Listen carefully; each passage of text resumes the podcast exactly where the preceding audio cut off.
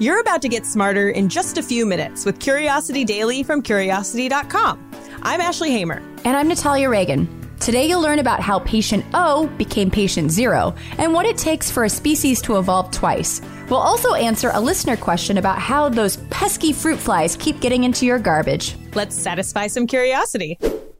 When a disease spreads, it's up to epidemiologists to find patient zero, the first person to have the disease. That's not always easy.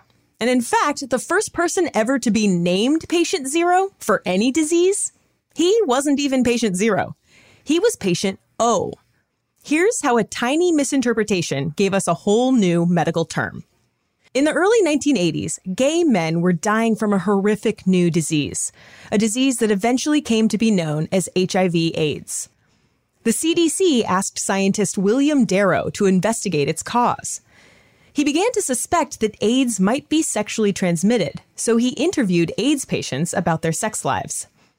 In the process, he talked to three AIDS patients who all named the same lover, a flight attendant from Canada.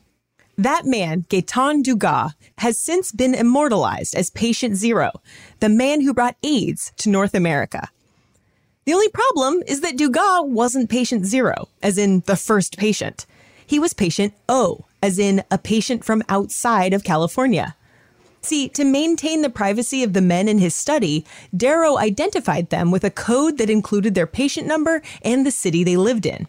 Dugas lived outside the study area, so his city code was O. Dugas wasn't branded with the name Patient Zero until three years after his death in 1987.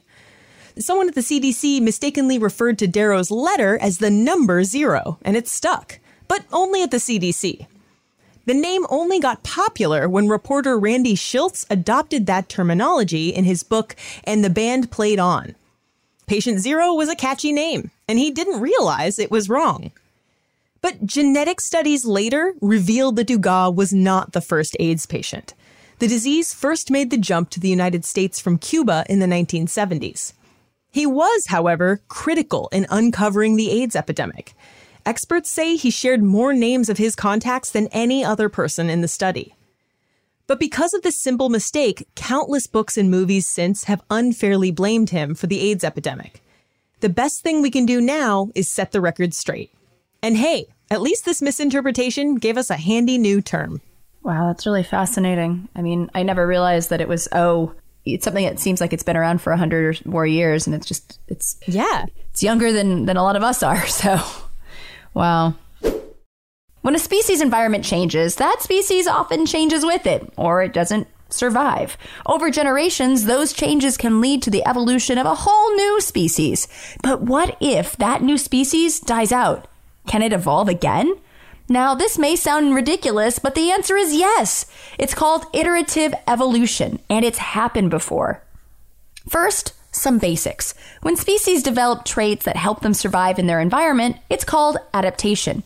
Even though evolution is undirected, adaptation isn't random. Sure, the mutations that cause adaptations are, but evolution has a filter that prevents unhelpful mutations from lasting. That filter is known as natural selection. Basically, the individuals with unhelpful mutations won't last as long as the others. Similar environments will mold different species into similar forms. This is why there are so many similarities between Australian and North American mammals, despite the fact that they're distantly related.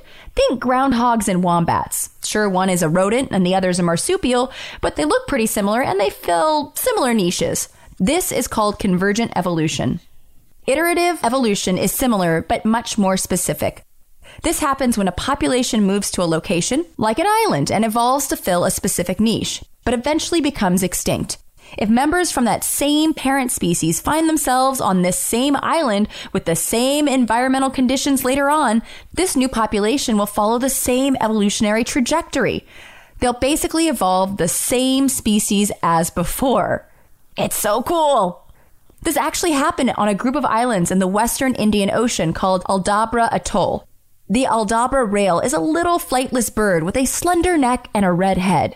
Their bills are long and pointed, giving the bird a narrow, angular appearance. They evolved when white-throated rails from the mainland became stranded on the island. Because there were no predators and nowhere else to fly, These original rails eventually became flightless ground foragers. They thrived until 136,000 years ago when disaster struck. The island flooded, erasing the Aldabra rail from existence. But 20,000 years later, guess what? Some more white throated rails got stuck on the island again, found themselves in the same situation as the earlier settlers, and evolved into functionally identical species from the same ancestral lineage. Paleontologists learned this from studying the Aldabra Atoll's very comprehensive fossil record. Fossil evidence reveals a play by play of the extinction of the first Aldabra rail and the speciation of its replacement. Now, before you ask, no, dinosaurs are super unlikely to evolve again. But hey, with climate change, who knows? Dun dun dun. Dun dun dun. I don't know. Carol and Jeanette, my little house dinosaur chickens. Sometimes I I hear them vocalizing and I think, a velociraptor? Is there a velociraptor in my home? Oh man, I want to see you reenact that kitchen scene in Jurassic Park. Just like Carol coming around the corner. I should film. It would be Jeanette. She's she's. I call her the ruthless assassin because I swear to God, like I'll just be sitting on the couch and all of a sudden I'll look over and boo, there's a chicken sitting next to me, like right there, and you're just like, where did you come from? we got a listener question from Julian who asks, "How do fruit flies keep getting into my house and compost? Am I eating fruit fly eggs all the time?" Great question, Julian. Every region of the world has its own pests to deal with, but fruit flies, they're the great equalizer. Fruit flies can be found on every continent except Antarctica, and they love fermenting organic matter. That could be overripe fruit, rotting vegetables, booze, or even non food ickiness. Think drains, dirty trash cans, even sour mops and rags. Once they find those spoiled spoils, they set up shop. They'll eat, mate, and lay eggs on the surface of the fermenting object a female can lay 500 eggs at a time, and those eggs can mature into adulthood in just over a week. Yeah, they're survivors. But the good news is that they only lay eggs on the surface of rotten fermenting stuff. So as long as you steer clear of fruits and veggies past their prime, you won't be eating fruit fly eggs. You can even cut off the spoiled part and eat the rest. Even though fruit flies have a third of the neurons of your average housefly, they're phenomenal at finding fermented fruit. For a 2014 study, scientists from the University of Washington put fruit flies in a three foot long wind tunnel and watched how they located the source of a delicious scent. Even when a light breeze dispersed the smell, the flies could find it. They'd make a beeline, or fly line, for it when they smelled it and they'd fly in a zigzag search pattern when they lost it. They also used their eyes. When the scientists placed round objects in the wind tunnel, the flies landed on them to see if they were the source of the scent. To invade your kitchen, they combine that effective search strategy with another superpower. They're really, really small. They can get through cracks in the door or even through window screens if they're not tight enough. If you do end up with an infestation, here's what to do. First, Clean out your kitchen. Get rid of old produce, clean out your trash and recycling bins, and clean or toss old mops and rags. Then make a vinegar trap. Pour a little bit of vinegar in a glass or a jar, then curl a piece of notebook paper into a funnel shape and place it in the jar, pointy side down. The flies will go into the funnel and they won't come out. Good luck, and thanks for your question. If you have a question, send it in to podcast at curiosity.com or leave us a voicemail at 312 596 5208. I have tried the vinegar trap solution. And? And it, it works really well. You can even, if you don't have vinegar, you can also use just like beer or whiskey. Like that works too. Oh, I'll use, if I have wine that I didn't finish, I'll just leave it out. yeah. And then you'll find flies in it. It's great. I used to joke that I had the alcohol tolerance of a fruit fly until I realized, oh, that means you have a very, very, very high tolerance because that's pretty much all they eat is is fermenting things. So, before we let you know what's coming up next week, I want to ask you one last time to do us a quick favor. Nominations are open for the 2020 Discover Pods Awards, and we won last year for Best Technology and Science Podcast, and we want to do it again. So we need your help. Just visit awards.discoverpods.com and click on Nominate Now.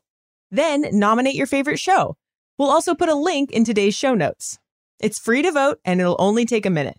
Everyone at Curiosity Daily really appreciates it. And with that, let's finish out the show. Well, before we recap what we learned today, here's a sneak peek at what you'll hear next week on Curiosity Daily. Next week, you'll learn about why the concept of zero is newer than you'd expect, how to worry more productively, how likely it is that we live in a computer simulation, parachuting beavers, and more. You had me at parachuting beavers, Ashley. Can't wait. okay, now let's recap what we learned today. Well, we learned that patient zero was originally patient O and was first used during the beginning of the AIDS epidemic, referring to a man outside of California, hence the O.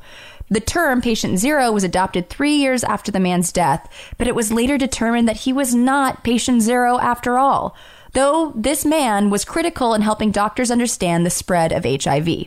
So he should be celebrated it seems like the record is changing these days. I think more and more people are learning that Gaetan Dugas is not this villain in the history of AIDS. He's actually a pretty big contributor to us finding maybe not a cure, but a way to help people live with the disease. Yeah. I mean, the first thing is understanding the, the transmission, and, and that's a huge part of combating any sort of disease it'll be interesting even looking at COVID patients once we have a, a, moment to step back and looking at the bigger picture. Because at first it's really easy to just sort of assign blame to certain areas or animals and things of that sort. But nothing happens in a vacuum, especially diseases. Yeah. And we also learned that some species can actually evolve twice given similar environments. It's called iterative evolution, and it's been seen in flightless island birds like the Aldabra rail. If only the flightless dodo would evolve twice. I would uh, definitely like to see one of those at a zoo. Oh, I would love that. I would love to see them actually just living there. That would be so nice. Yeah. Just, you know, that's a tourist draw right there. They've got the dodo. We've been talking about the dodo for years, and finally, finally, making its debut on Mauritius. And lastly, we learned all things fruit fly, and we learned that we're not necessarily eating all these fruit fly eggs every time we eat a piece of fruit, even if we have an infestation of fruit flies. Usually they're laying their eggs on the really foul pieces that are, you know, rotting and stuff. So, well, I guess don't eat rotten fruit and you'll be fine, right? Pretty easy. and I guess, I mean, I've talked about this once before on the show, uh, just the idea of fruit giving off a smell of ethanol and how I've studied spider monkeys and they love eating fruit. And so fruit flies and spider monkeys both can kind of smell out that fermenting fruit and go for it. So that fruit fly has more in common with a spider monkey than we previously thought. Nice. Yeah. Today's stories were written by Ashley Hamer and Cameron Duke and edited by Ashley Hamer, who's the managing editor for Curiosity Daily. Script writing was by Natalia Reagan and Sonia Hodgen. Today's episode was edited by Natalia Reagan, and our producer is Cody Gough. Have a great weekend, avoid that rotten fruit, and join us again on Monday to learn something new in just a few minutes. And until then, stay curious.